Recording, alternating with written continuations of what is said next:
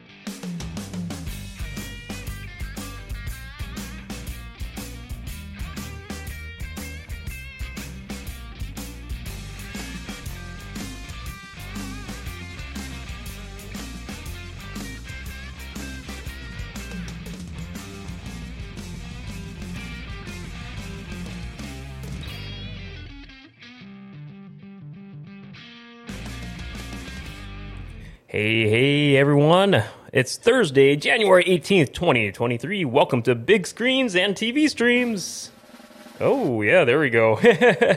yes, yes. Uh, I am Dale, along with producer Paul, who's currently rocking the controls. He'll be here in just a moment. And Victor is out sick this week. We wish him a safe and speedy recovery. But we got a great substitute in his place. It's been a couple months since he's been on the show. Our other awesome movie guru of the Grand Forks Best Source family. Please welcome the host of Weird Cinema, the one, the only, Icky Ichabod, and the Wizard of Weird. Yes, yes. Hey, Wizard, or Icky, you look like William Dafoe with that haircut. Oh gosh, give you a crowd clap for that one. Yes, yes. And you know it's funny. We're we're joking uh, earlier in the week. Uh, I was like, "Whoa, Icky, that's a that's a rockin' new dude." It reminded me of a, a celebrity with a certain wavy hairstyle. Uh, not Willem Dafoe, but you remember what other one? Jake Gyllenhaal. Yeah, yes. Jake Gyllenhaal. And I, sure enough, I googled a, like a little compare and contrast, and you know, John was in the studio at the same time. I was like, "Do you think that they could be kind of related here?" And John was like, "Yes." And I meant that in a good way too. So yeah, yeah. But yeah, yeah, this is going to be a good show, I think, today. It's We have a lot of good things to talk about. That's right. And I'll say at the top of the show, we'll make sure to bring up at the end. You can catch Icky Ichabod's Weird Cinema and Weird Wrestling also every Friday at 9, 30, or 9 p.m. on Grand Forks Best Source. Right, Watch Wizard? it, or we'll die. Oh no, we don't want that wizard. but we welcome everyone to call and text in with their questions or comments.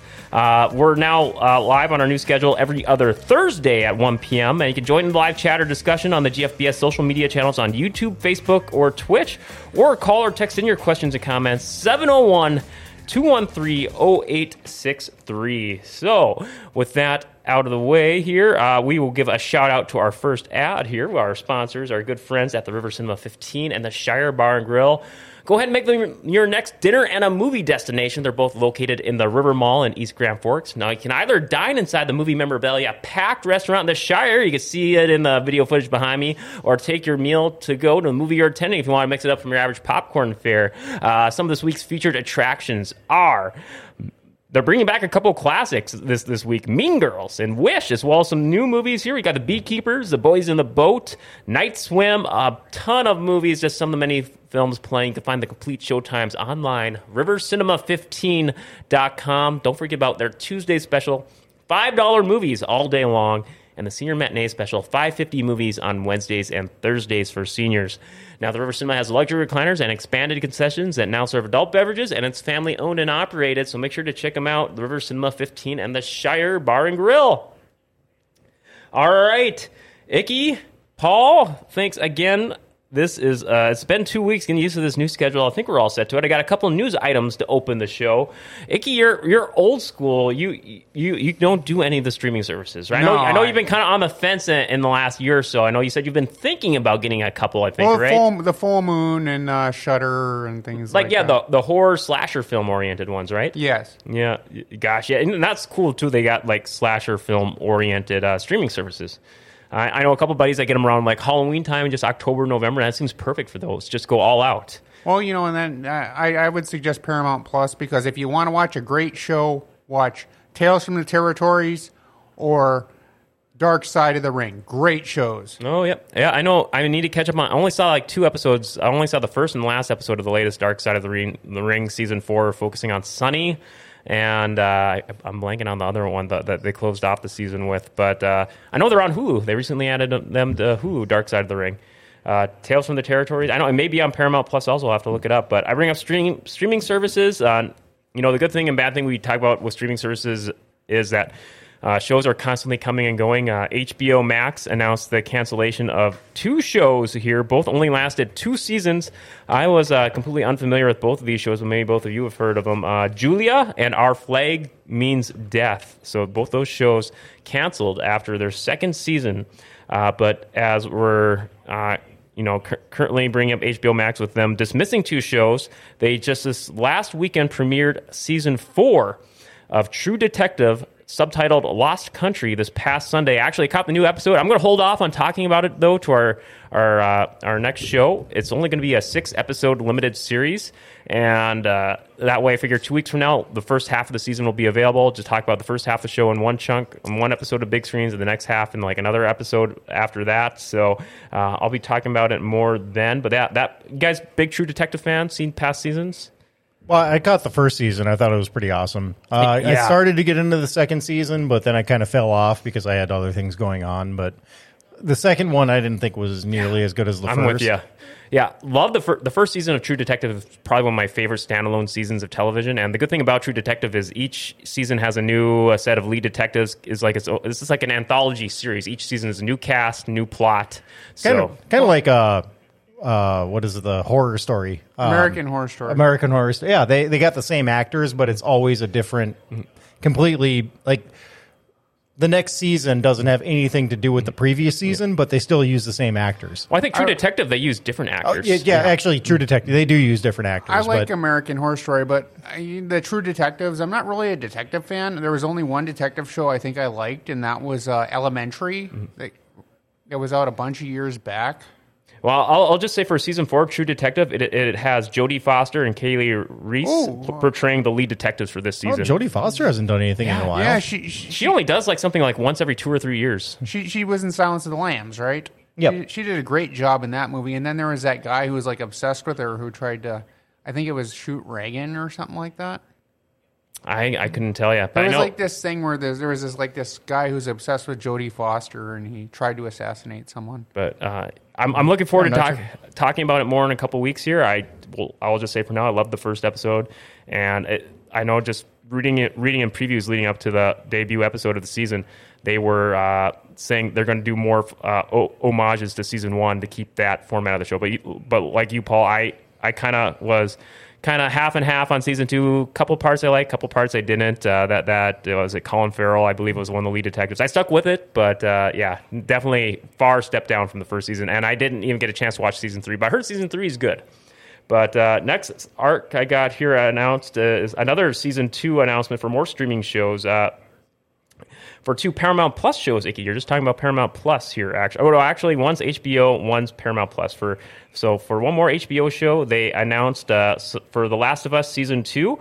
Uh, it's going to be premiering in in a year from now in 2025. But they announced a couple new cast additions. Uh, Young Mazino and Isabel Merced are announced for season two for the cast for Last of Us. I've never heard of any of these people or any of these shows. I, I, I must be living underneath a rock. I'm sure if you put some face, if I had to throw some uh, uh, photos up here, it'd be like, oh yeah, that, that, that one person from that one thing. But yeah, they're actually about to start production for season two, and I'll be going premiering a, a year from now, tentatively scheduled. So, and finally, uh, Paramount Plus show the season two trailer for uh, Halo, the live action series. Oh, Uh, they're they're gonna do a season two after Yeah, they twenty years. They were advertised. well, was it? I saw it advertised on TV last night that Halo season two was coming Yep. out. yeah, They because just- I love the first Oh, one. I can't believe how long it took them to make a season two. I, I mean, it, almost two years. Oh, I remember we reviewed the first season here on the show week by week. It was a lot, a lot yeah, of fun to keep it, up it with. It pisses yeah. me off when they like make a, a season like season two should come the year after the first season.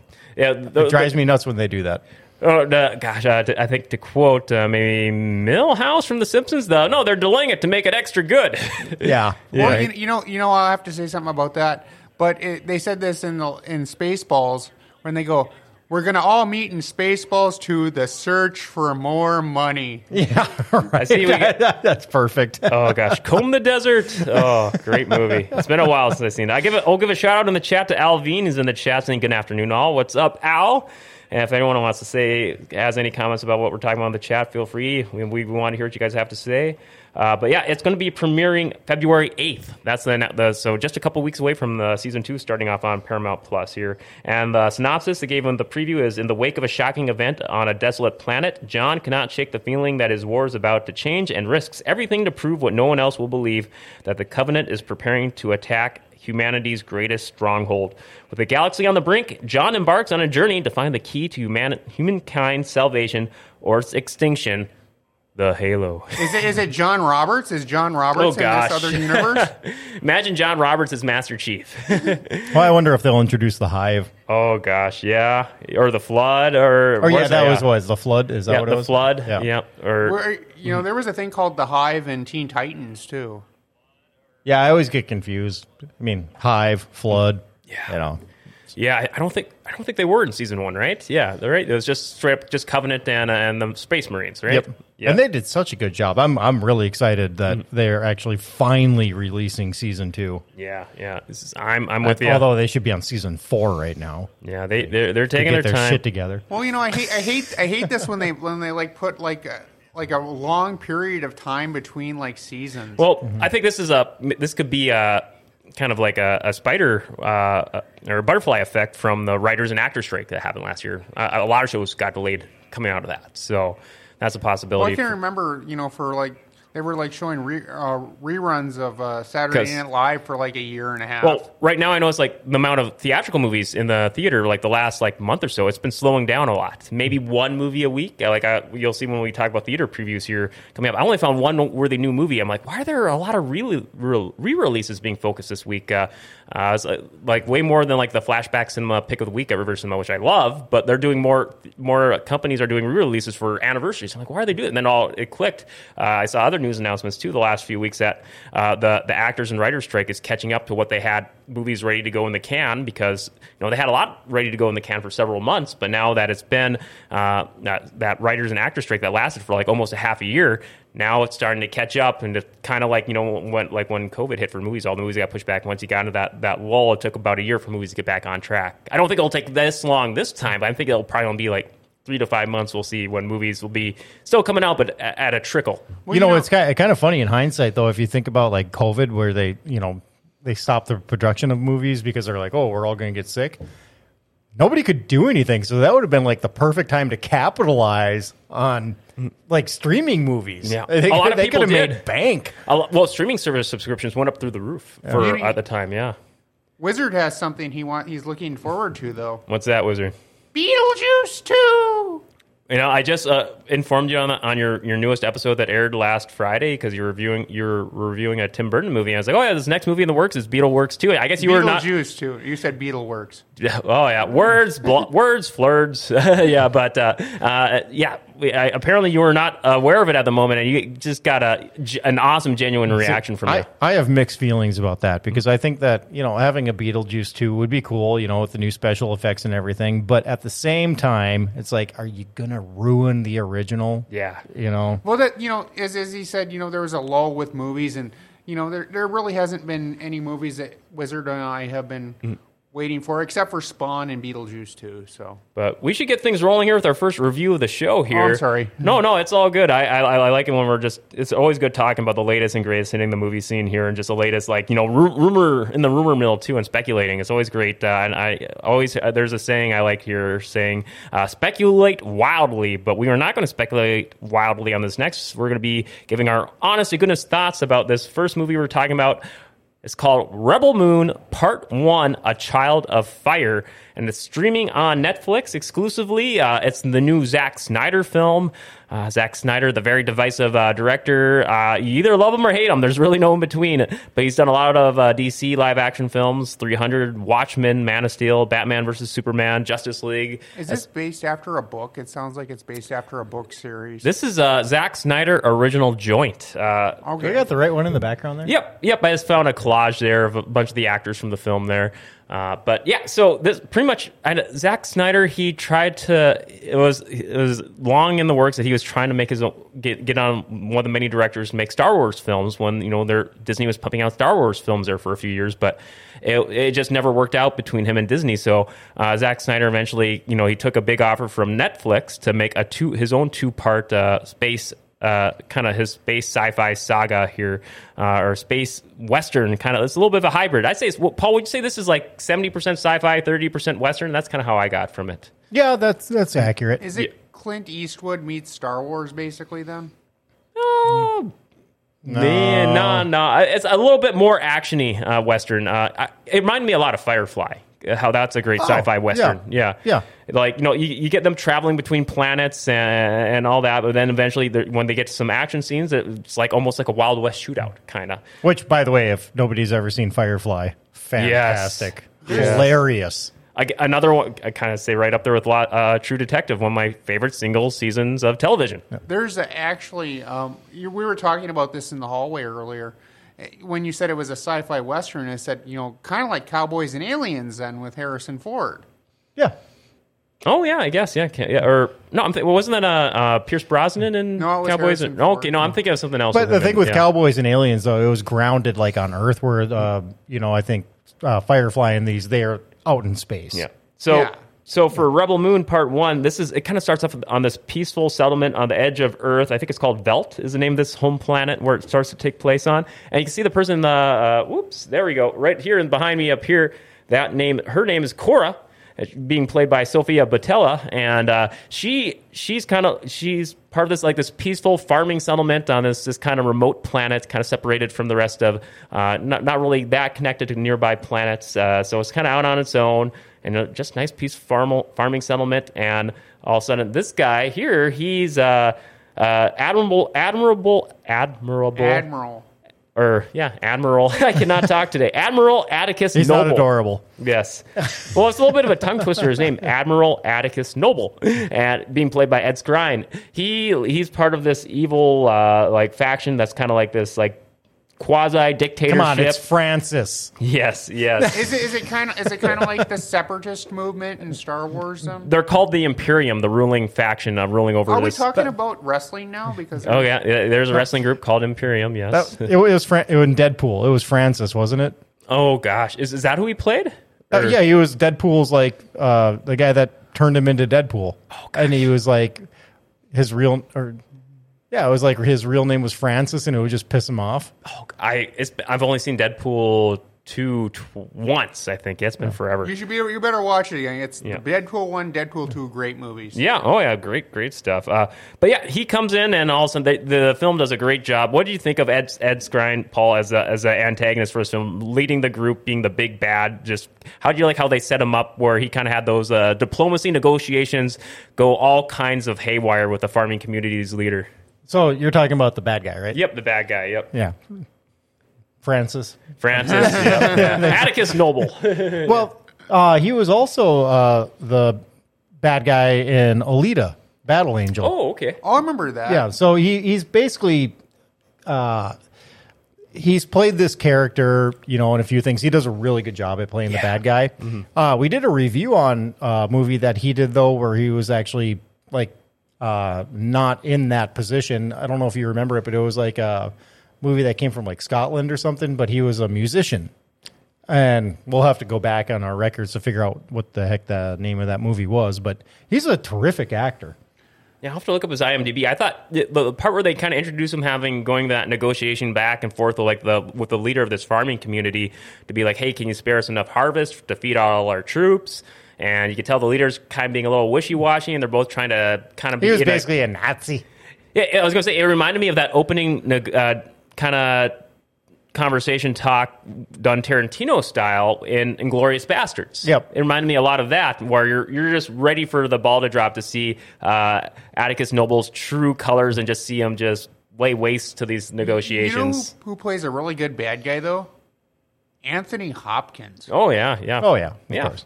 For sure. Well, he's a he's an Academy Award winner for his portrayal as a as a awesome bad guy. So Who else? Uh, also, uh, that I don't remember his name, but he played uh, he played the guy from uh, Die Hard, and he also played Professor Snape from uh, Harry Potter. He was. Oh yeah, was it uh, diplomatic immunity has just been revoked? oh my gosh, one of the best one-liners in, in cinema. I didn't mean to bring that up. I'm sorry. But no, so obviously they the uh, the Atticus Noble he pretty much claims they're gonna lay some troops on this planet there, and they're gonna come back in so many weeks to get the harvest here. And in the meanwhile, you know, Kora she's uh, she's kind of picking her moment. She wants to get off the planet, and she kind of learn about her mysterious background throughout the movie through flashbacks. And she stands up to, to kind of just defend the planet and is on she ends up con- this whole part one ends up being her going on a recruitment mission to find a bunch of uh, allies. You can kind of see in the background behind me here to kind of help her uh, to build up a sizable force to take on this huge uh, army by the Imperium. Yeah, because she was hiding on that, but she had recently been like a awesome military soldier before all this happened, and they kind of bring her out. It- you know, like you said, it's it's got it's kind of got that Star Wars mm-hmm. vibe to it, where she's like Obi Wan mm-hmm. hiding on a desert planet, you know, just pretending that you're just a farmer or whatever, but you actually have this like Jedi background. to Sounds you. like Dune too. Also, yeah. Yeah, she she all of a sudden, you know, instead of just like a peaceful farm girl, she's no all of a sudden taking on all these Imperium soldiers on her own and just they make her a badass. Yep. And I am all for it. I thought she was a heck of a character, just, and just learning her backstory too, on how she was uh, part of this Imperium and what kind of led her going into it and going out of it too. I thought that was very very well done. Uh, but then, what do you make of uh, kind of Kora and that other uh, uh, person from the farming community? His name is Gunner. They kind of end up going on this recruitment mission, and they kind of do a lot of planet hopping to do a bunch of uh, recruiting. You can see from a lot of the people behind me here, uh, characters by the name of Bloodaxe. Ooh, that's a cool. Uh, name. Kai and, and Tony, it's ac- or Icky. It's it's funny you bring up Anthony Hopkins because he is in this. He's in this movie. He's a voice though. He's a voice. Really? Yeah, he's a voice Oh. of Jimmy the robot. So I, didn't think know that. I think uh, you can kind of see him. Yep, there we go.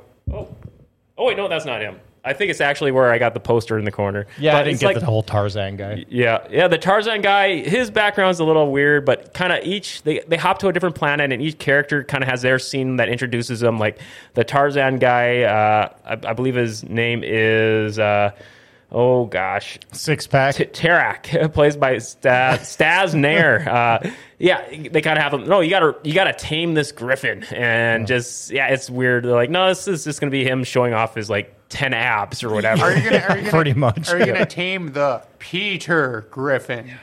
but but some of those plant some of those character introduction scenes are are pretty interesting. Uh, uh, where you get the you kind of get the uh, gosh uh, the the Darrian Bloodaxe and like hit their whole uh, their whole background. I think it's behind me that general there in the middle of where they kind of free him from him being locked up there. Yeah, he really didn't do shit either. Yeah, you know, once he once he, well, he got introduced real late in the film. Yeah. but uh, anything that stood out from you from as you got to meet more of these characters, Paul, that kind of got to join the party, join in on the space hopping, space cowboy saga. Well, you know, like I was telling you, it, it, seemed like you know it was uh, you know the recruitment thing. Like I, you know, I was using Suicide Squad, but you you had a better reference. Mm-hmm. Um, what was it? Um, Uh, Firefly or Guardians of the Galaxy? That's yeah, what I like thought, Guardians of the Galaxy, like first one, yeah. recruiting recruiting this team, um, and then you know you finally get like the one girl that has her swords that are like can do really cool things, and she's taking on that big She reminded me uh, of Elektra. spider. Yeah. Yeah. this big spider android looking thing, which was really cool.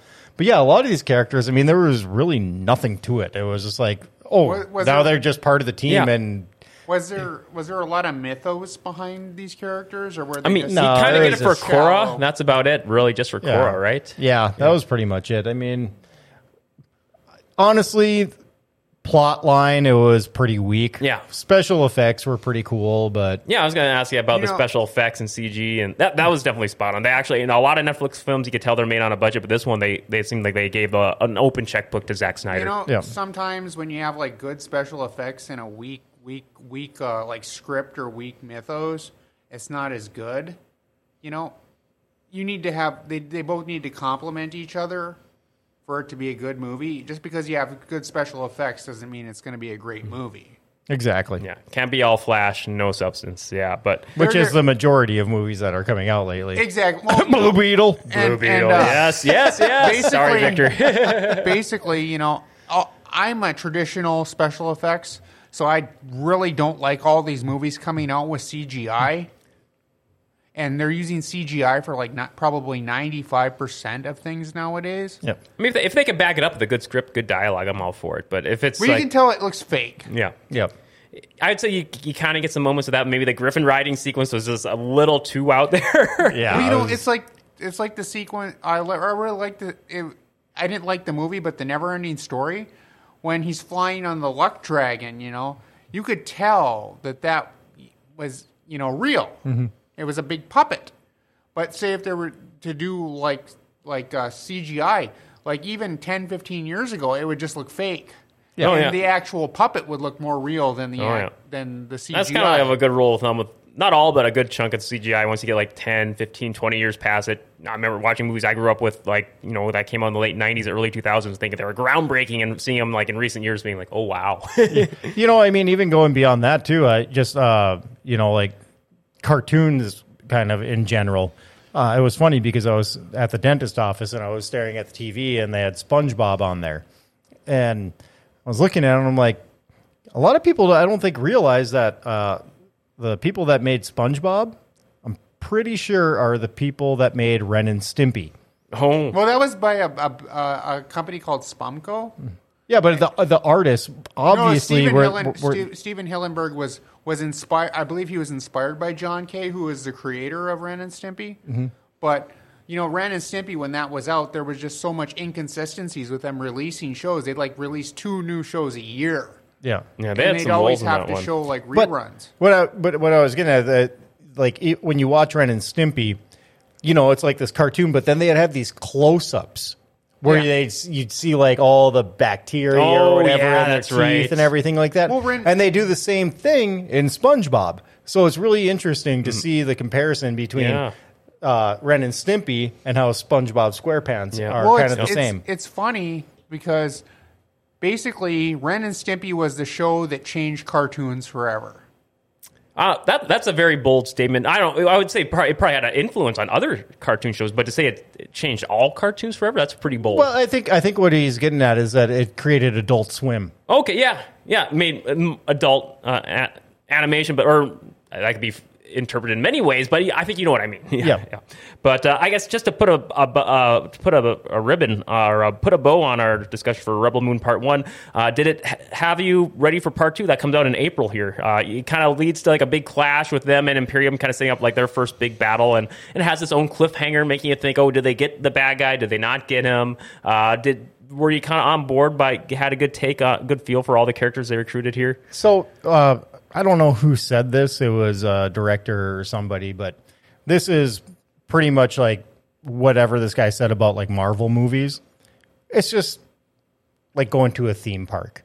Oh, yeah, It- that was Martin Scorsese who said that. Yep. Yeah, it's it's a theme ride. You know, I'll I'll wait to get on the next the next uh, trolley to Yep. go on the next uh, roller coaster. But you know, as far as plot and everything, it's just it is what it is. He You're- said you're- Scorsese. Yeah, Martin Scorsese said he got he is kind of dumb. A lot of people thought he was saying it as a pejorative. He was he was not. He was saying uh, he was asked in an interview, "What oh what do you think of the biggest you know Marvel movies or and comic book movies t- doing so well in recent years?" And and he said, "Oh, uh, they're more like amusement." r- Park or theme park rides to me, they're just not for me. And a lot of people took that as a he was saying a pejorative, and he went on. He had to end up writing this big long essay explaining what he meant, and I knew exactly what he meant. You know, it's like, hey, I like going on a theme park ride.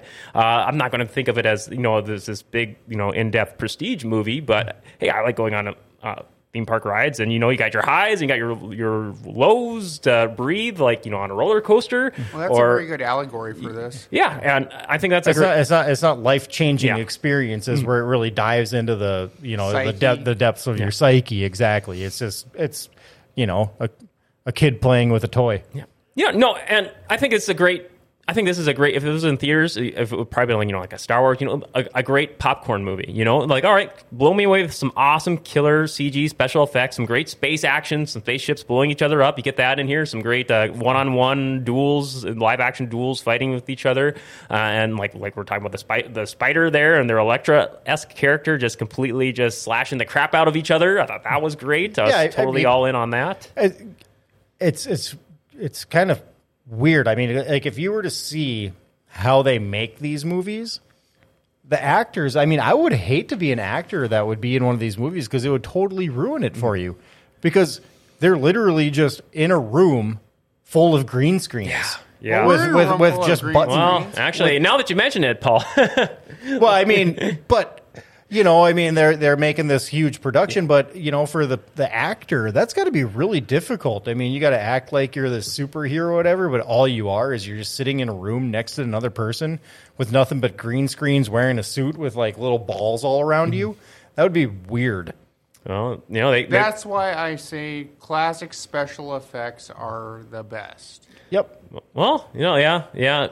I, I, I guess I'm a sucker for those behind the scenes, and you kind of see them filming it with the green screens and then the, the mocap suits and all that. And you know, I just tell myself, you know, they're they're trained professionals. They're I guess they're just, and then they must have gone through a zillion rehear- rehearsals and practices practices to get used to it. But yeah, it's a, a completely change of pace and nothing as authentic as original. Yeah, I mean, if you think of like uh, when we reviewed uh, Legend, I think we did that one on Yeah, we uh, did, it- uh, on Whimsical Ikea. Month. and um, I can't remember the name of the guy with Rocky Horror Picture Show. Uh, Tim Curry. Tim Curry when he beca- like became the devil in that like hours and hours of like Oh, yeah. makeup and putting him into this big latex suit blah blah blah now they just go into the studio and then they just take a computer and just put it on him you know? Wizard hates that. Yeah, Don't you, Wizard? and it doesn't look as real It doesn't. But- you know, that's why traditional special effects are the best in my book. Gosh. I, I don't like doing movies on my show that are CGI all the way through. But Yeah. it- and a great example of that with the CGI. I mean, if you look at um, the Star Wars uh, when they did the other like after the original, they came oh, the out with special editions. yeah, no. Uh, so they had the first three Star Wars, you know, and, and then they came out with the other ones that were, um, The prequels. Yeah, the mm-hmm. prequels. Well, with, they came out with the with the special. They came out with the Well, original. The one where, where Anakin edition. is Oh, like yeah. you know racing his little cart or whatever hot. and everything. Prequels. Yeah. At the time, the special effects were like, oh, people are like, oh, this is so cool. But if you watch it now, it looks so incredibly cheesy. Oh yeah, that's kind of Because- what I was referencing a little earlier, seeing like you know maybe the latest and greatest stuff that we grew up with, like late '90s, early 2000s, but watching with a fresh set of eyes, it's like, oh wow, Exactly. And, you know, but when you watch a movie like Legend, that they're ageless. They, yeah, exactly. So I, that's why I think I, I agree with Icky on that point that you know the creation of Practical effects. practical effects is better than just using CGI. Oh, very good. Well, we should move things along here. Uh, so that's Rebel Moon Part One. Part Two is coming out in April. Uh, Rotten Tomatoes aggregate uh, audience fifty nine percent, critics twenty two percent. Staying in. I don't think it's nowhere that low. I, I, I was I liked. it. I wouldn't say I loved it, but uh, yeah. I am definitely going to check out part two when that launches in April. But Icky, you're next. I asked you for what you wanted to review on the show. I know you keep up with a lot of traditional cable shows too. Um, Young Sheldon, I think it's in its last season, right? It is in its last season. It's basically the story of Dr. Sheldon Cooper before he meets Leonard and Howard Wolowitz and Raj and Well, I- Penny. I, think this is what season seven or eight.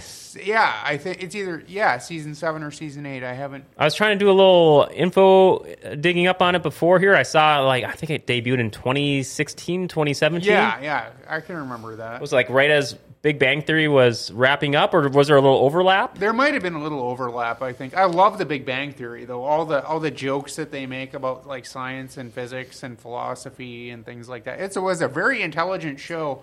Um, it it could kind of compare with intelligence with Frasier. because Frasier is considered the most intelligent show that's ever been on TV. Really?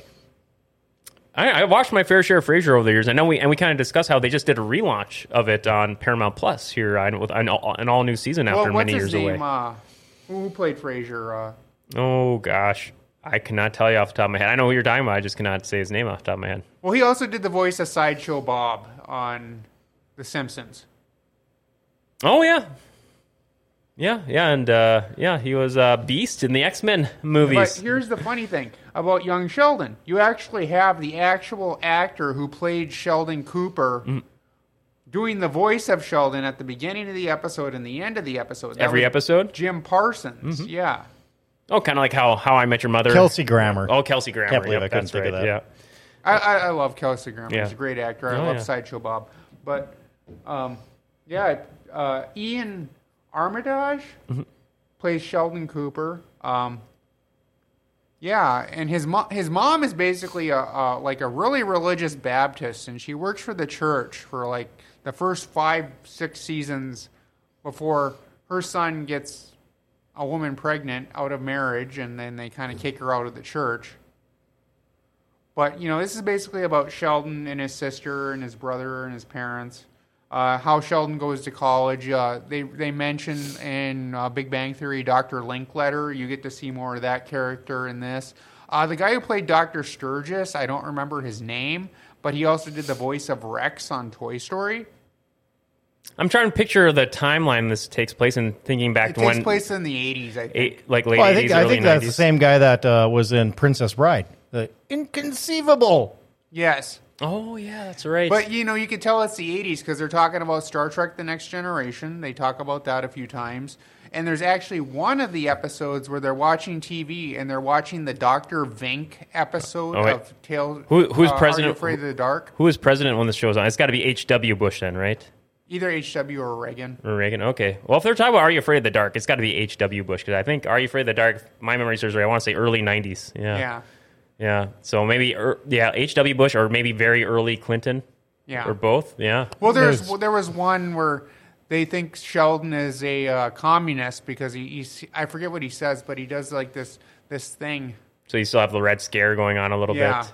Do- I guess by the end of the show, they're eight years in. They got to be into the '90s by that point, right? Yeah. So do you get any of that cool '90s extreme pop culture in the show? Well, you know, his his brother runs a video store for a couple seasons, and in the background you can see like a Beetlejuice poster. You can see a Gremlins two poster. So with this being the final season, what are would you say were some of the favorite arcs on the show? Uh, just Sheldon going to college. I didn't like like the first two seasons weren't that great because it, Sheldon was in high school and he wasn't able to express his intelligence. So, but this actor, this kid Sheldon, they by the end of the show, he's already in high school and early years in college. No, he's he no he graduated from high school, and then he he's in college. And the last thing I I I watched was he was going to go to Germany for a uh, for like a dissertation or some More advanced schooling? Yeah, Yeah. Okay. Uh, now it's, I think there's still like another couple months left in the show, right? yeah, yeah. It hasn't even. I don't think it's even the the final season's even started. I think it starts on February fourteenth. Oh, okay. Starting way late, later than usual or so. Yeah. Okay. So yeah, and then gosh, you're gonna miss the show. I guess there'll be if there well, I is- miss the Big Bang Theory too. I love yeah. the Big Bang. Theory. I guess I don't think there's gonna be another spin-off show because that Big Bang Theory was like what an 11, 12 year run or so, right? Yeah. It had a real long run. So safe to say that with like eight years of this, that's almost like 20 years of Big Bang Theory. You know. It- Do you have the DVDs at least to fall back on?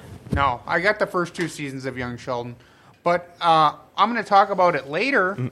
But Howard Wolowitz's wife, the girl who plays her, is going to be in my uh, bring up bring up thing at the end of the show because she plays Abracadabra in Night Court. Oh yeah, that's right. You'll have some quick takes for us later on. Well, final thoughts on young Sheldon for I, I would say, you know, if you haven't seen it and you're a Big Bang Theory fan, you've been living under a rock for the last couple years.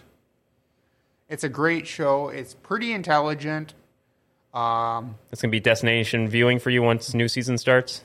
Well, But- you know, I gotta I gotta quote something for that, and I I don't know if I'll get in trouble for this, but destination unknown. Oh, you're good. You're good. The one thing that uh, actually it's kind of blows my mind about well, Big Bang Theory. um, his girlfriend because now she's like the host of Jeopardy or something. But Mayim Bialik, they actually kicked her off Jeopardy. She quit. Oh, did she? But I think that- but she's actually like a master physicist. Well, she's she's a neurologist. Actually. Is that what it is? Yeah. She- yeah she's a freaking neurologist. And that was the same actress that played like Blossom way back in the day, right?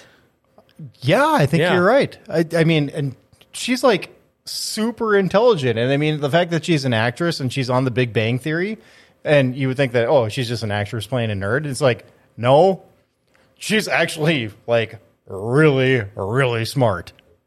I had no, yeah, I had no idea that they, that she left Jeopardy. I know she was splitting hosting duties with the uh, with I that think other they, guy. they, they wanted to go down to just one. Just person. one. Okay.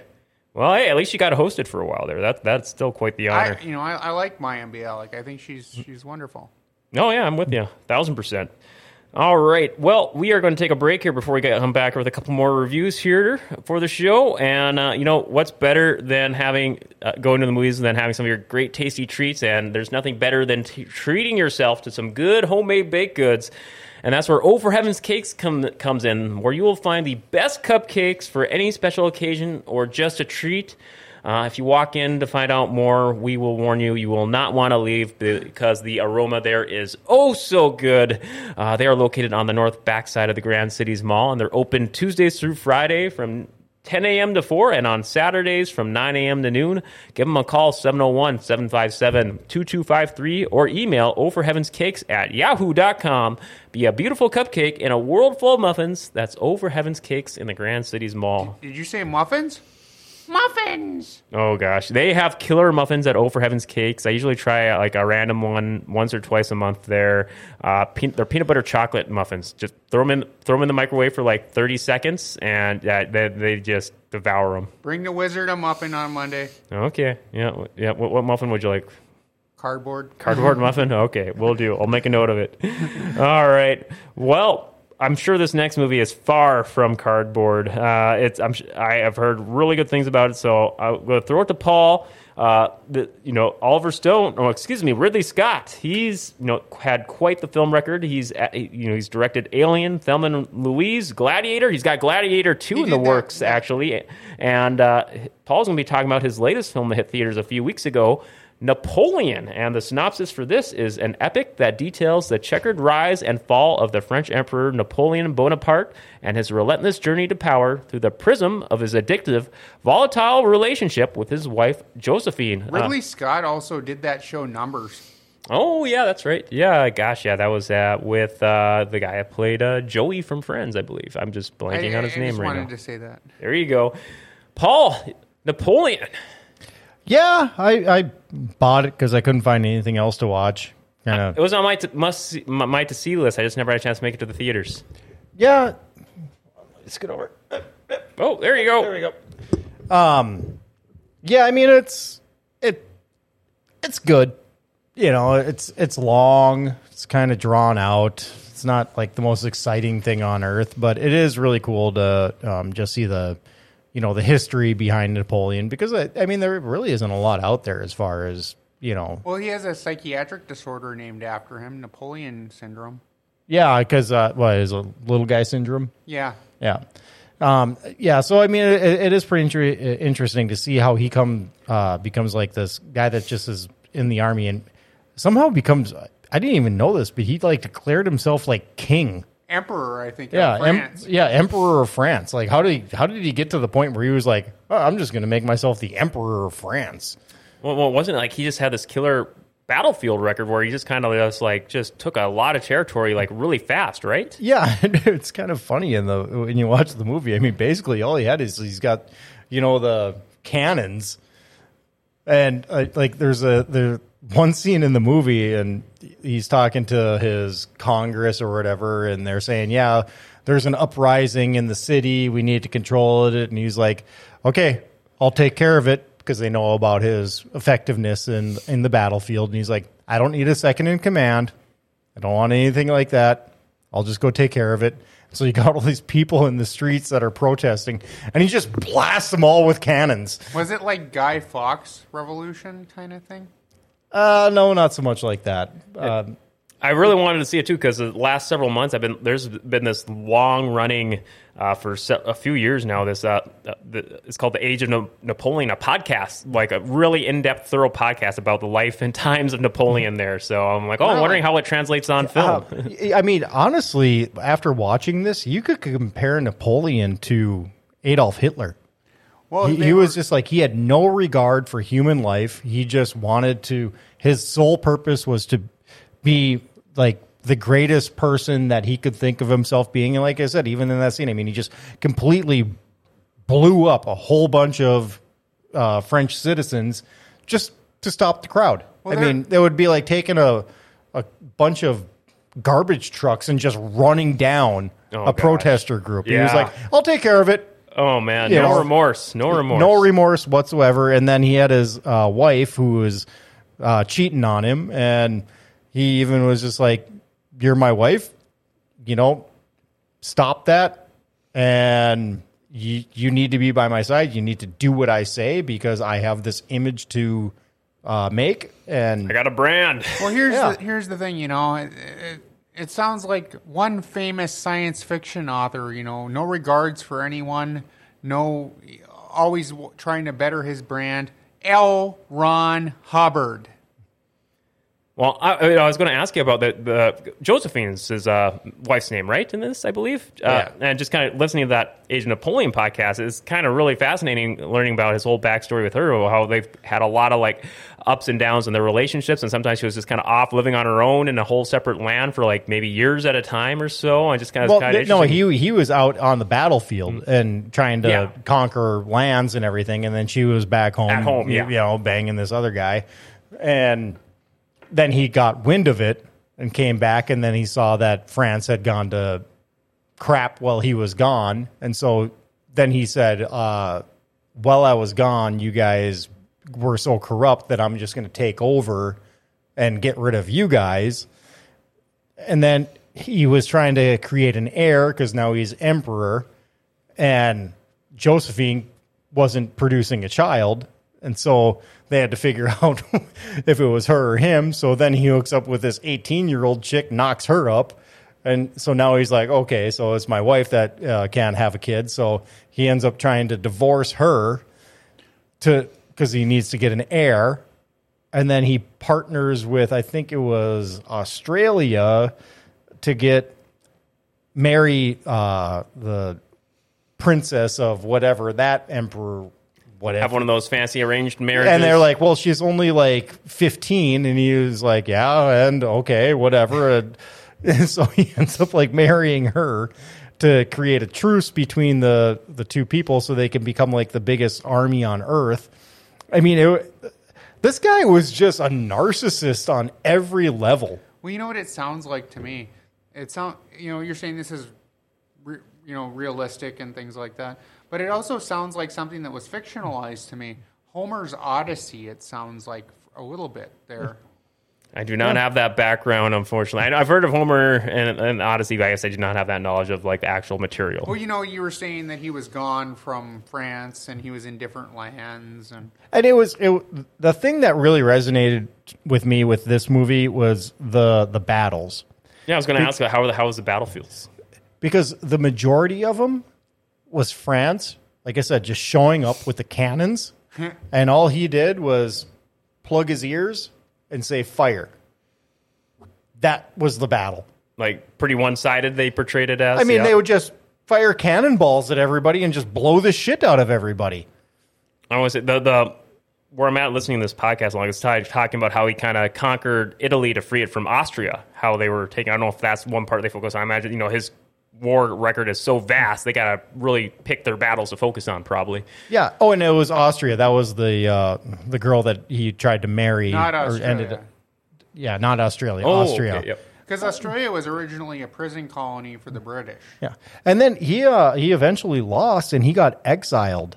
Yeah, I was going to ask how they portrayed that because I was familiar with you know the how Napoleon is you know his his last his final years. Yeah, he got because eventually he lost a number of battles and you know France got in. What have you done for me lately? You got us all these losses here, and now we're we have a ton of debt on our hands, and that's what led him getting exiled to like a little island or Was something, it right? Crete? I think it was Crete. Yeah, I think you're right. Mm-hmm. Yeah, I- I- it's an it's a really interesting movie. I mean, you know, like I said, it's it's not a documentary, but it's what, what we call it, a mockumentary. basically. You know, Uh, I believe it's like a biopic. Is that kind of like the right term? I, I don't know, but I mean, it's Docudrama? it's it's worth watching. yeah, I know. I Sounds want. good. I wanted to see it. Yeah, uh, but Yeah. it is slow. Okay, so- so just so you know, it is, it it slow is like slow. Tarantino slow, or is it even slower than Tarantino? Well, it's, it's not like It's- a three-hour movie, is it? It's one of those. Yeah, it's almost three hours. Almost three? Okay. Yeah, and it's one of those ones where it's like, okay, you get the action part where you start to get into battle, and it's like, okay, this is entertaining, and then it goes into him with his wife, and it's like, all right, now I got 30, 40 minutes of just. Uh, Yeah, then, then they make you anticipate the action. Yep, exactly. Oh exactly. gosh. So, okay. but it sounds like a recommendation with with with caution. It sounds like, kind of. I mean, put it on while you're doing something like laundry. Laundry. Okay. You know, because then that you can focus in when they're doing like the important parts, but when they get into the knolls, you can hmm. just be like, all right, I'm just gonna fold some Back to jeans. Fulton. G- yes. All right. There you go, Napoleon. I, I still need to see this. So, Looks, it sounds awesome. Well, I'm gonna tag back in here. I'm gonna be. talk- I just watched this yesterday on Netflix. Netflix. I it's another Netflix exclusive movie. It's been available since November. I've been meaning to watch it for the last like four or five months, or three or four months. Finally got around to it. Uh, the Killer. The new David Fincher movie, and you know David Fincher, probably one of my favorite directors. He's made some of my favorite films. What else Fight Club, Ooh. Zodiac, Social Network, Seven. He's he's have he has quite the acclaimed film record, uh, and so and so I was kind of really I'm like wow Netflix they got a huge get by getting a David Fincher exclusive movie. I guess they did give it a very limited run in theaters for just like a month before putting it on Netflix, so to get a little bit of a theatrical uh, revenue from it, but. Um, Great lead too. Love Michael Fassbender, one, uh, one of my favorite actors. He's just credited here as the killer. So uh, that hence the name of the movie, The Killer. He's an assassin for hire, and uh, the way the film introduces him, he's kind of like. I think we've all seen like a certain type of assassin movie where they kind of show the assassin uh, like isolated in his room, far away from his target, trying to line up, you know, get the gun scoped just right, clean, waiting to find the perfect shot, scouting out his enemy. So it's like all these long drawn out Identity. all these long drawn out shots of him kind of just kind of scouting doing his homework uh, trying to pick his moment kind of showing him kind of like doing his reconnaissance the film's very elaborate on that i love it how they do the cinematography for this film and and, and the whole time uh, michael fassbender he's doing this self narration voiceover, like he's kind of got this code, uh, this ethos he, he lives by. Like some of the some of his sayings are no empathy, anticipate, don't improvise. You can, you can just tell he has this, his own little creed he's following to a T. And he actually says very little in conversation and dialogue with other characters in the film. I want to say it's kind of like a Bourne movie in that aspect. Like while actual spoken dialogue and conversation with others, I want to say is less than 100 words. He's very cold and calculated. And you can kind of see him here. He's like, in this film here, he's like, he's just trying to, some fun, it, their damn product placement worked. He's like, he's talking about how just, uh, you know, like a McDonald's ham and egg and cheese like sandwich does the trick for breakfast for him to get him the protein he needs. I'm like, damn you, product placement. So he, he had more lines than Nicolas Cage in w- Willy's Wonderland. I'll take your word for it. But uh, no, so, anyways, he's scouting out this, this target, and you know he's he has a flawless record, but unfortunately, this target he misses. It's his first ever miss. You know, he gets out the hell out of Dodge, informs his employer, and you know, you think that would be that, or he, you know, wait for reassignment or wait for the next mission. But the employer is pissed, and they make an attack on attack on him at his home and uh, against him and his wife. And so now he is out for revenge against his employer about the the goons that were hired to take out him and his wife, and uh, and like the everyone else that had any link to trying to put this all together. So it's him going after all these targets throughout the movie. Can I say something? Go for that? it, yeah. Sounds like Kill Bill. Kill Bill, kinda, kinda, actually, yes, yes. Uh, but uh, yeah, I would say you know though with Quentin Tarantino movies, kind of like how we're talking a little earlier with Rebel Moon, like kind of having that uh, analogy to Inglourious Basterds. Uh, this is not like that at all. There are not these super long, uh, very, very uh, deliberate, uh, drawn out conversations, which I think Tarantino is a master of. There are a couple of lengthy exchanges, but nowhere to the degree of your Tarantino esque. But you know, going after the Yeah. uh, the, the the people who Yep. betrayed him and And it's pretty interesting, you know, once he kind of makes his presence known, like he doesn't surprise take out any of the targets. He wants to make sure that, hey, I'm here, I'm getting ca- getting payback on you now. And then almost all the targets try and get into this, you know, they're trying to beg for their life, but not really. And so, and the whole time, you know, uh, uh, Michael Fassbender is trying to do this. Uh, uh, his his creed's kicking in. You know, no empathy, show no weakness, show no remorse. Uh, and like honestly, the highlight is like the main. A lot of it is like these cold, calculated, drawn out. You know, either assassination missions or uh, how he's kind of like it reminded me of playing levels in the video game Hitman. If anyone ever here has played the video game Hitman, you, ha- you know how you can have all these many ways to kill people in that game. You're you know you're an assassin for hire, and you're kind of walking around a level, and you could be like, oh okay, I could either you know poison their drink, or I could create a distraction and have them uh, walk off this sudden cliff from out of nowhere. It seems like the possibilities are kind of endless like that. And this th- this movie kind of reminded me of ca- playing missions in Hitman. Where I was like, okay, this is I'm, I'm kind of digging the feel of this, and I, I know my brother Joe, he's a big Hitman video game fan. I kind of texted him yesterday. I'm like, Joe, this movie reminds me of playing video game levels from Hitman. I think you'll love it, and he actually agreed with me. He watched it a few hours later. He's like, oh gosh, you're right, that was a great movie.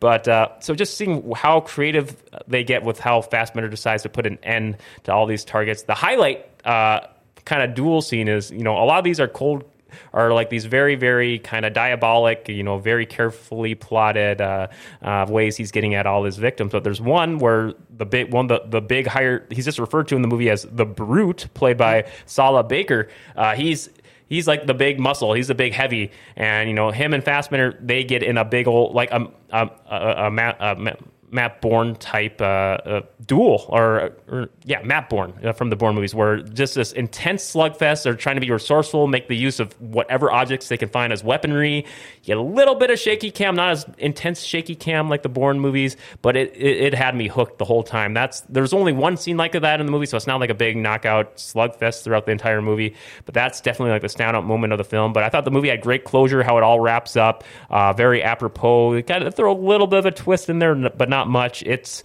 yeah, very. I cannot give a high higher recommendation to this enough. Uh, uh, the cinematography style, the action style, how it all comes together. Just yeah, yeah. If if you like other past David Fincher movies, I think this will be right up your alley. well, you know, uh, I I liked uh, Fight Club, yeah. but the book uh, I read Fight Club two by Chuck Palahniuk. Oh, the com- the graphic novel version. Yeah. Yes, and I really enjoyed that. And if Chuck, if he's doing a Chuck Palahniuk movie, he he's got to be a pretty good director because Chuck Palahniuk is pretty. Yeah, yeah. I've, I've read a ton of Chuck Palahniuk's books. Yeah, he's yeah he's uh, very very very awesome. He's like yeah one of my favorite authors. It's been a while since I read one of his books. I've probably read his first ten novels or so. But, uh, But you know, he as you said, this guy did Fight Club. Yep, he did Fight Club. He's uh, he's also done other like kind of like uh, psychological thrillers, action movies. You know, Social Network. That's more of like a like a social drama, I'm not like a really an action movie. But Seven, that's a really big, you know, kind of like a Is mind bender with the seven deadly sins, Yep. or something like that. Yep, uh, Kevin Spacey. He's like the main villain in that movie. Brad Pitt, uh, Morgan Freeman. But no, yeah, cannot recommend The Killer enough. I think if I would have watched this, it came out in 2023. If I would have watched this before our last show, I think pretty good chance this would have definitely cracked my top 10 movies of the year list. Uh, critic aggregate score 86%, audience aggregate score 61% on Rotten Tomatoes. So pretty solid on there too. But yeah, that is The Killer, and you can find it on Netflix. And we'll be back here. We got our last couple of segments to wrap up the show, some new releases to preview, and some quick takes. But before we do that, we got some words from our friends at Churchill Shoes, which can be found in the Grand Cities Mall. Churchill Shoes has moved. One of the largest SAS dealers in the upper Midwest is now in the Grand Cities Mall and ready to find you a pair of shoes that you will love. At Churchill Shoes, they measure both feet to make sure you're getting the proper fit. They carry men's and women's styles and offer free special orders when shoes aren't in stock and free in town delivery. Churchill Shoes has operated in Grand Forks for over 65 years and over 75 years of shoe fitting experience on their staff and can cater to all of your footwear needs. Open Monday through Friday from 9 to 5 and Saturday from 9 to 3. Call 701 772 8256 or online at churchillshoesnd.com. Next time you're in need of footwear, give us a try. Your feet will be glad you did. Churchill Shoes in the Grand Cities Mall. All right, we are back. And it's time to preview some upcoming noteworthy theatrical and streaming releases. And actually, I'll do the theatrical first because there's so little. Usually, I save it for the end because that's usually where the more marquee releases are the, the, the movies and films with more bigger budgets. But all that I have for theatrical movies for, for last week and this upcoming week is I kind of mentioned it at the top of the show. There were some re releases of the movies Mean Girls, you know, the Lindsay Lohan joint that kind of really catapulted her into her brief stardom. Then the animated movie from Disney a few years ago, Wish, that's getting a re-release, also currently in theaters. But the only other major actual new movie I saw was that. Uh, have you guys heard of The Beekeeper? That's that opened in theaters, I believe, last weekend. It's Jason Statham is the lead in it, and it's his brutal campaign for vengeance that takes him on national stakes after he is revealed to be a former operative of a powerful and clandestine organization known as the Beekeepers. So, yeah, there you go. That's your major theatrical release here for this episode. Other than that, the major releases are streaming shows and movies. I, I already kind of covered True Detective Season 4, Night Country, that premiered last Sunday. We'll talk about that in more detail next episode. Other than that, Good Grief. That's a streaming movie on Netflix, directed by Schitt's Creek star Dan Le- Le- Levi. Levy. Le- or is it Levy? Okay, Because gotcha. Eugene Levy is his father. Oh, is it? Okay, gotcha. Check that. Dan Levy, where three friends travel to Paris to cope with a recent loss. Uh, next up on a streaming movie on Amazon Prime Video, the movie Foe, or F O E, where Garth it's a Garth Davis directed film focusing on a struggling couple chosen to live on a space station in a 2065 dystopian society. Next up is the Netflix movie Lift, where Kevin Hart leads a team to pull off an aircraft heist in this little action comedy romp. And I know we previewed this when it got announced, like last year sometime. Uh, streaming series now on Peacock. Ted, the prequel, the Seth MacFarlane, uh, is Seth MacFarlane's behind this is a new series that's a prequel to the two live action movies with uh, uh, Mark Wahlberg there, and yeah, it's Wizards looking forward to that, but Seth MacFarlane needs to make a live action Family Guy if he's going to continue to do Ted. I don't know. I, I, Yeah. I like the first Ted, but the second one seemed like it kind of went all in on like this the kind of just very just low hanging fruit humor and you know just okay, sure, I can appreciate a good pot joke. But that one it was like so it was just pot joke after pot joke after weed joke and uh, Icky's going to be doing a movie like that in a couple weeks. It's called Evil Bong 3. Evil Bong three. Okay, Bonger harder.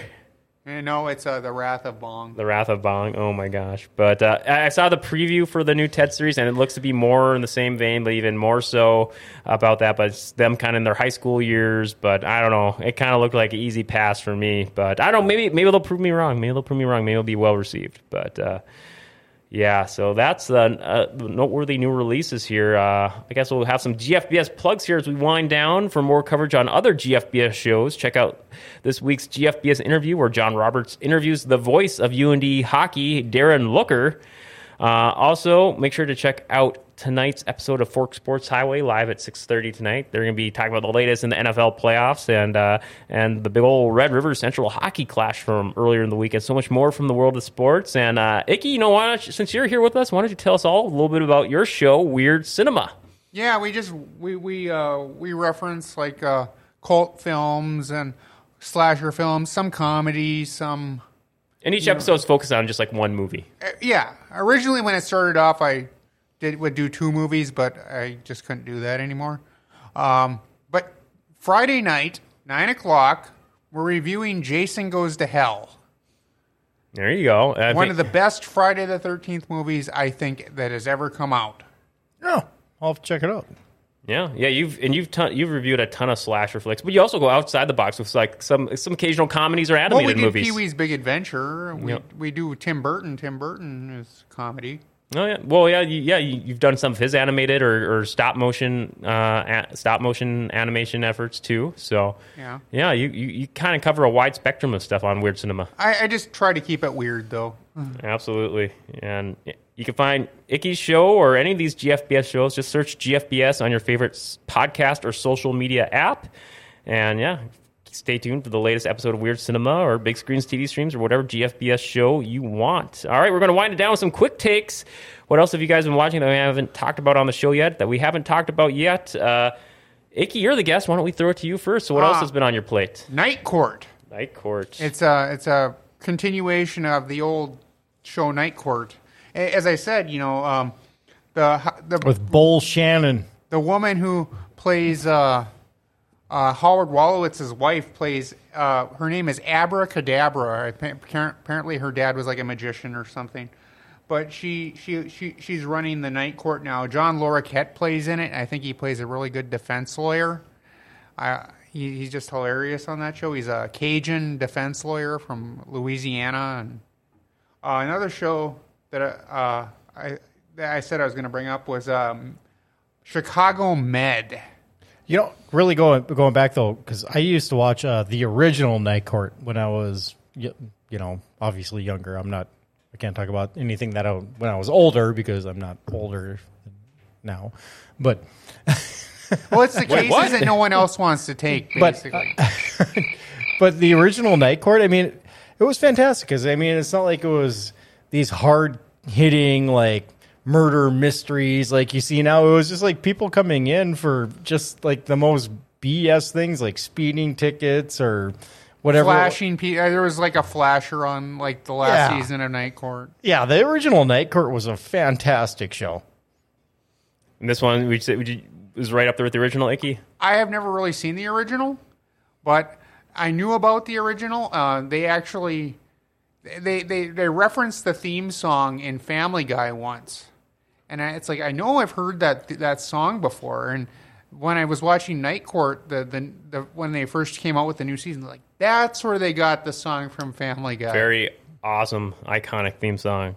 So you said you've been watching Chicago Med also. Chicago Med, yes. Uh, I, I like watching it for Dr. Charles. He's a psychiatrist, and I've always had an interest in psychiatry, and I, I just like the story. I, I like you know medical dramas. I liked House. This is more focused on like therapist uh, type of dramas. No, then, no, or it's it's like an emergency, emergency room. room. Okay, Wait, what? What? Actually, now thinking about it, night the original Night Court was like the precursor to like shows like The Office. oh, it was like yeah, comedy, right? Yeah, Yeah, because you, I mean, it was the same characters all the time. You had the bailiff, you had the prosecutor, you had, Oh, the, yeah. you had the defense attorney, you had the judge, and then you had, you know, the random person that was in trial for whatever, you know, kind of like the Judge Judy thing. But I mean, this is basically like how they made The Office. You have all these people that have been working together. They do it every single night, and they just make it into a comedy because they can take all the stupid things that somebody is coming into court for. So yeah, I mean, I hate to s- I hate to say this, but that when you originally started saying that, it reminded me of uh, Seinfeld. But Seinfeld is not funny. oh, I love Seinfeld. Seinfeld has great dry humor. Yeah, Wizard disagrees. You know, I, I I thought Jerry Seinfeld was a great great actor, but after the first four seasons of Seinfeld, I just Oh, I love died. Seinfeld. One of my favorite shows. But no, hey, it's all, it's all right to disagree, man. Everyone has their own favorites. So yeah. Uh, anything else you've been watching lately, Icky? As I said, you know, just Chicago Med and Night Court. Um, I've also been watching uh, Son of a Critch, but I don't really know what to talk about that. Okay, where what, what channel is it on our streaming Uh, service? CW is CW? uh, is uh, Son of a Critch, Night Court, and uh, um, Chicago Med. Chicago Med are the ones. I think it's the the one with the peacock. Oh, NBC. NBC, yeah. Okay, good deal. All right. Uh, well, I'll go next, and then we'll wrap it up with Paul here. Uh, I'm kind of still plucking away at Welcome to Wrexham on Hulu. It's all about uh, uh, uh, Ryan Reynolds owning a soccer team and how he's making it work during the pandemic. There, the first year of the pandemic. So I'm about a little over halfway through that. Uh, real quick. Aquaman Battle for Atlantis. I think we missed covering it on the last show because we were so focused on the top 10 countdown, but I saw that during Christmas time. I think yeah, I went and saw it with my dad at Christmas, and so I if I wouldn't say it's it's it's I actually enjoyed it. I, if you like the first Aquaman, I think you'll like this one. It's kind of like just kind of it's like it just seems more bigger and badder. It's like same bad guy, Black Manta, but now he he found like the the black. Uh, um, what, what do they call him? I'm It blanking was on the garbage fire. Yeah. Come on, get real. no, no, gosh, the tri- the black trident to make him more bigger and badder. So it's just Yeah, it was the Lord of the Rings sword when he gets Yeah. the the undead army. Yeah, yeah, no, yeah. You definitely get shades of uh, or flashes of how they're trying to go for the big epic uh, battles. Well, I'm like, yeah, you know, they don't need. They're leaning into this a little too hard. They need to scale this down Is a it little like bit. that song "Epic" by Faith No More? Oh gosh, yeah. What is it? oh gosh, but uh, no, I, I I enjoyed it. For me, I eventually I kind of turned my mind off. I'm like, all right, let's just roll the punches. Big, a big. Kind of like how we're talking about uh, uh, theme park rides earlier. That analogy, I thought that was a great example of this. I'm like, all right, I'm just, I'm just going to go along for the ride and just chomp on my popcorn. And I'm like, you know, this is a good, solid popcorn movie. Not too long. I think it's just a little over two hours. It's not like three hours, like your average Marvel movie. So it doesn't overstay its welcome. Can I ask you a question Mm-hmm. on that? Yeah. Does it have to do like with other Marvel Universe characters too? Do they, do they come into it? No, this is a DC movie. Oh Yeah. no, I meant DC. Yep. Does it have to do with any of the Uh, other DC I think characters? this one I believe is more focused on just like just the Aquaman, you know, heroes, allies, and villains. I, I can't recall off the top of my head if there's like a, a cameo from the other Aquaman like with characters. DC and Yeah. Marvel, they always like mix these different. Sometimes they do, yeah. Sometimes they'll or they'll have like a guest star in the movie. Yeah, this one they they pretty much just focus on Aquaman. Yeah. There's there's really no You, outside. you saw this new one too, Paul? Oh yeah, yeah, Yep. I saw it. Mm-hmm. Yeah, yeah. I wouldn't say I loved it, but I would say you know, good solid popcorn movie. I wouldn't say I I, I did love Dolph Lundgren in it, just as one like the belt the badass elder Aquaman. I thought I thought that was. I good think it's one of those ones you're going to watch five years from now and just be like, really?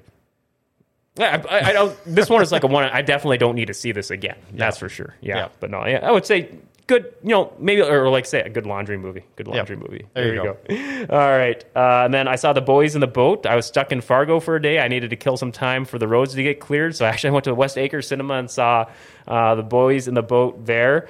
And uh, yeah, George Clooney directed a movie about the. Uh, the, the coming of the 1936 U.S. rowing team and how they won uh, Olympic gold in Berlin. I've heard about that movie. It looks really good. Yeah, I mean, it's, it's kind of like it's like your average sports movie, but you know, based on an actual true story, and just kind of how these two guys just wanted to join the rowing team because they found out it gave them a job during the Great Depression, so they could pay their tuition, and they're like, oh, may as well join this rowing team so we could guarantee a job, pay pay our, pay for our, our school, and they actually ended up taking a liking to it and becoming, you know, winning Olympic gold down the run. I really thought probably one of the better George Clooney directed movies I've seen. His last couple have been kind of so-so for me, but actually, you know, this is based off a feel-good sports story, so yeah, yeah, it's still in theaters. I think down at a showing or two a night here, but uh, yeah, I'd give it a recommendation if you're in the mood for a good, good feel-good sports story, and that's you know I've pretty much covered everything else here. So Paul, I'll throw it to you. So the you know the one they got on here because it was your number one movie of the Yes. year, Awesome. Which I have no idea.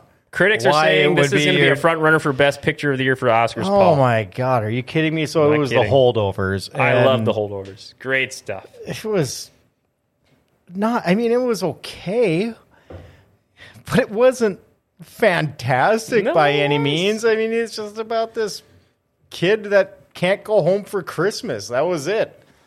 Sounds like Home Alone. It has without the way burglars. more layers than that, Paul. Well, Way- yeah, it had a couple of layers, but the layers weren't as deep as you were talking about. No, I he's mean, it kind of was- winning over the, this kind of like makeshift father relationship with this t- teacher Yeah. he's stuck with for Christmas break, and and then you kind of find out way more to his personal backstory and why he's going through all this crisis that he's in now. And no, it's a whole different take, way more than your different type of Christmas movie. I was all for it. I loved it. Well, I wouldn't even classify it as a Christmas movie. It's, it's kind of more like it takes place at Christmas. Yeah. It's like Die Hard. It's Yeah. it- Though they do have some, they do have some Christmassy type scenes in there. Don't get me wrong; it's a good movie.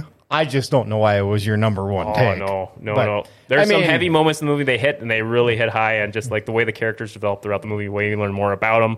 I thought it took me on for a, a great journey, and way more, way more flash and substance, yeah, or way more substance than flash. Excuse And me. Giamatti, I mean, he was just being Giamatti's Giamatti. great. But Yeah. he was just being Giamatti. I mean, uh, like the guy's got to get some verse. What is it? Uh, Diversify. diversify. Yeah, he, he's just always the same character in everything that he does.